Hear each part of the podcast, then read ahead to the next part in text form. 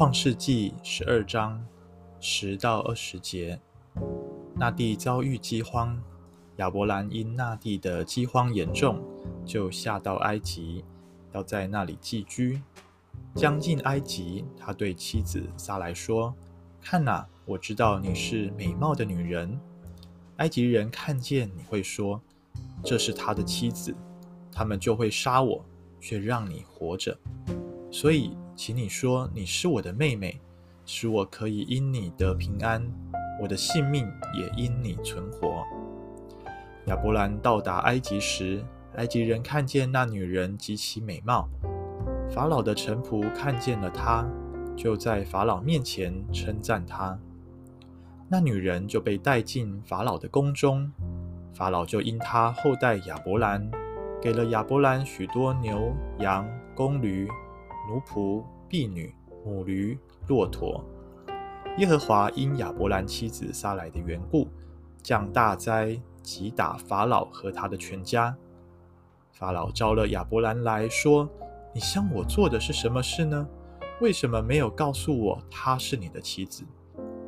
为什么说她是我的妹妹，以致我把她接来要做我的妻子呢？现在看哪，你的妻子在这里，带她走吧。”于是法老吩咐人把亚伯兰和他妻子，以及他一切所有的都送走了。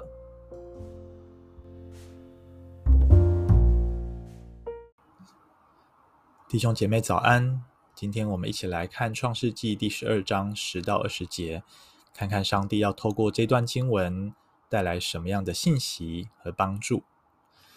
昨天在第九节，我们看见亚伯兰，他后来渐渐的迁往尼格弗去。在原文，“渐渐”这个词代表他是一阵子、一阵子，慢慢的、逐渐的啊，一个做一个迁徙的动作，慢慢、慢慢的，他就转移到尼格弗这个地方。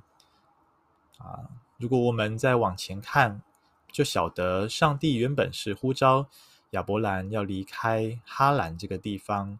然后去到迦南地，但是呢，在迦南地啊，在那个地区啊，其实他们并没有所所谓像原本啊两河流域那样子一个冲积的平原啊，因此在迦南地必须要看靠天吃饭，没有下雨就有可能造成啊干旱跟饥荒。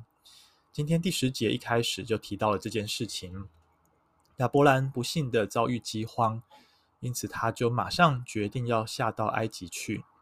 我们熟知埃及有尼罗河，尼罗河每一年都会泛滥，而泛滥造成的啊、这样子的一些河水啊，可以作为啊两侧的平原啊冲击的这些地区啊灌溉之用啊，因此埃及是不太会出现啊饥荒的。然而，在这边我们也啊、有一件熟悉的事件，就是亚伯兰啊、呃，传统上说他是信心之父，但是在面对杀杀身之祸的时候，他似乎成了缩头乌龟啊，他的信心好像失去了，甚至必须要靠说谎啊来保全自己的性命。在这边，首先我们先看见一个信息。就是当亚伯兰遭遇饥荒的时候，他似乎不像先前啊、马上的向上帝逐坛求告耶和华。照理说，遇到这么重大的事情，他应该要问上帝该怎么做，下一步路将如何，要去到哪里，怎么解决。但是在这里啊，亚伯兰似乎是按着常理判断，照着他的经验，照着世界的啊、法则，告诉他。既然靠近埃及，就干脆往南继续的迁徙，去到埃及去。但实际上，他有其他的选择。或许上帝会带领他去到约旦河，或去到其他的地方去。总之，我们看见，因着他没有求告神，他去到了埃及。是的，啊、这样危机啊，饥荒的危机是解除了，但是却面临了一个新的危机。就是他知道他的妻子撒莱是一个非常啊、貌美的女人，而且在当时候啊、在埃及其实也是跟创世纪第六章发生同样的事情，大家还记得吗？那里写到啊，上帝的儿子们看见女人的美貌啊，就就怎么样，就把他们抢夺为自己的妻子。在当时候，有这种部族的族长或者是地方的权贵，靠着自己的有权有势啊，随意的啊抢夺别人的啊儿女，抢夺别人的妻子。而在亚伯兰的时代，同样的罪人。依旧是犯这样子的罪，因此我们看见在埃及，亚伯兰担心会有人抢他的妻子，最后他想到的一个策略就是呢，啊，两害取其其轻啊，不要说这个，不要撒莱说是他的妻子，而说是他的妹妹。为什么要这样做呢？因为在当时候啊，这个如果亚伯兰身为沙莱的哥哥，长兄是如父的啊。那么别当别人看上沙莱的时候，必须要经过啊亚伯兰的这一关，必须要经过他的同意，透透过他的首肯，经过协商，才能够娶走啊这个沙莱。但是如果说是他的妻子，那别人可能就直接把亚伯兰给干掉了。因此，我们看见亚伯兰在这边啊，虽然撒谎，虽然用这样子的方式，但是他也是经过仔细的考量。啊，周详的计划，严密的计划，但是呢，我们说计划赶不上变化，没有想到啊，埃及的法老啊，更加的啊，这个是不管伦理道德啊，看中了他，就直接给了亚伯兰钱，把撒莱带进宫中啊，要成为他的妻子啊。那么在这边，我们看见这超乎了亚伯兰的算计之外，而亚伯兰一点。啊，说话啊，一点提出异议的机会都没有，但是却也因此得着了许多的啊牲畜，也就是当时候的财物的象征。那么在十七节这里，我们看见上帝因为撒莱的缘故，就降大灾击打法老和他的全家。啊，过去我们以为是亚伯兰说谎，啊，他没有说实话，怎么上帝会击打法老，而不是？啊、惩罚亚伯兰呢？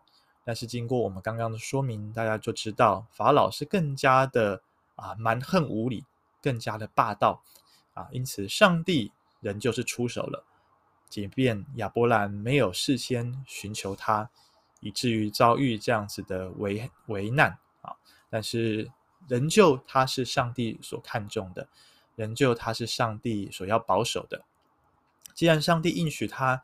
要透过他使全世界得祝福，要透过他的后裔啊，使所有的民族都得着福音。因此，上帝仍旧是出手来拯救啊，撒莱拯救亚伯兰。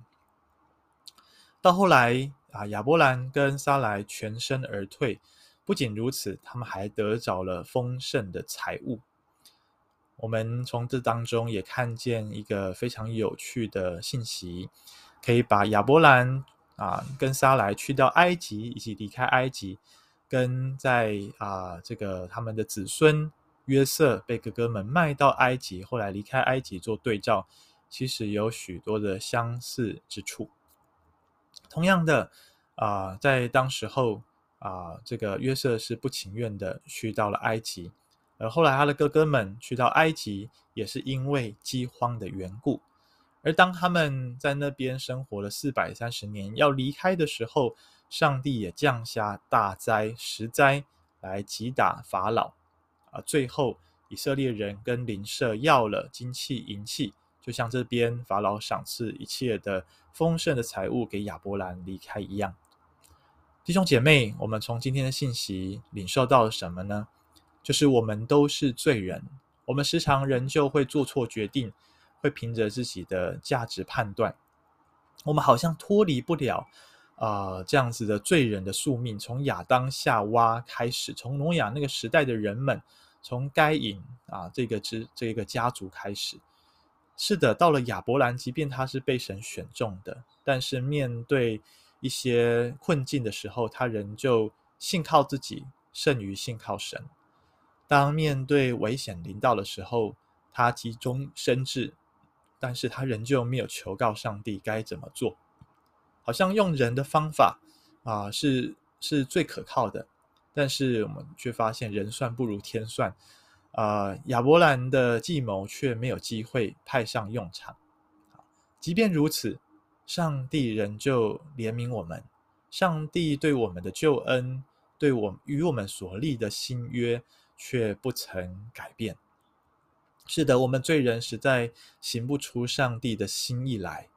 我们常常倚靠自己心中的偶像，倚靠自己更甚于独一的真神，但是这位上帝他没有离弃我们，他没有放弃爱我们，他仍旧用他不止息的爱，他的慈神爱所来牵引着我们，来吸引我们信靠他。从亚伯兰的例子，我们就晓得信心之父不是自己有信心，乃是他先经历了那位信实的主，而使他在一次又一次的事件当中明白。原来上帝比他所想象、所期待的更加可靠，而他就放弃了信从自己，决定一生来跟随主。因为我们今天也决定来跟随主，在凡事上求告上帝，在大事小事上，在顺境逆境当中，都以啊耶和华为我们的主。阿门。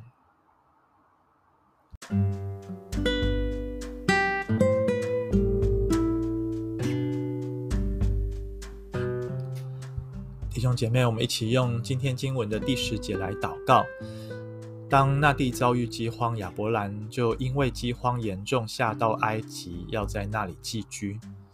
父神啊，我们向你承认，很多时候我们跟亚伯兰没有两样。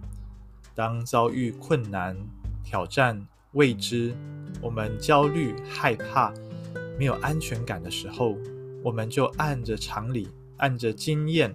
按着我们的筹算来做决定，但往往啊世事难料，所筹划的不见得有机会发挥功效，反倒我们会面对更多的挑战。主啊，我们恳求你，在我们走错路，当我们靠自己的时候，求你像拯救亚伯兰一样来拯救我们。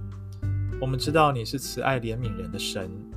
即便有些时候我们走错路，主你却让我们在你的带领当中有机会回转，甚至你使用这些过程来祝福我们，使我们在啊往后的日子里学习更加坚定的来信靠你。谢谢主，你是啊有宽宏大量的神，你从来不跟我们计较，反倒是无条件的接纳我们。求主在我们，使我们在这样子的福音，在这样子的宽厚的仁慈当中，学习更深的来信靠你。主啊，带领我们今天的生活，让我们的每一步路都是信心的脚步，都学习来求告上帝，学习寻求神，然后经历上帝信实的带领。奉耶稣基督的名祷告，阿门。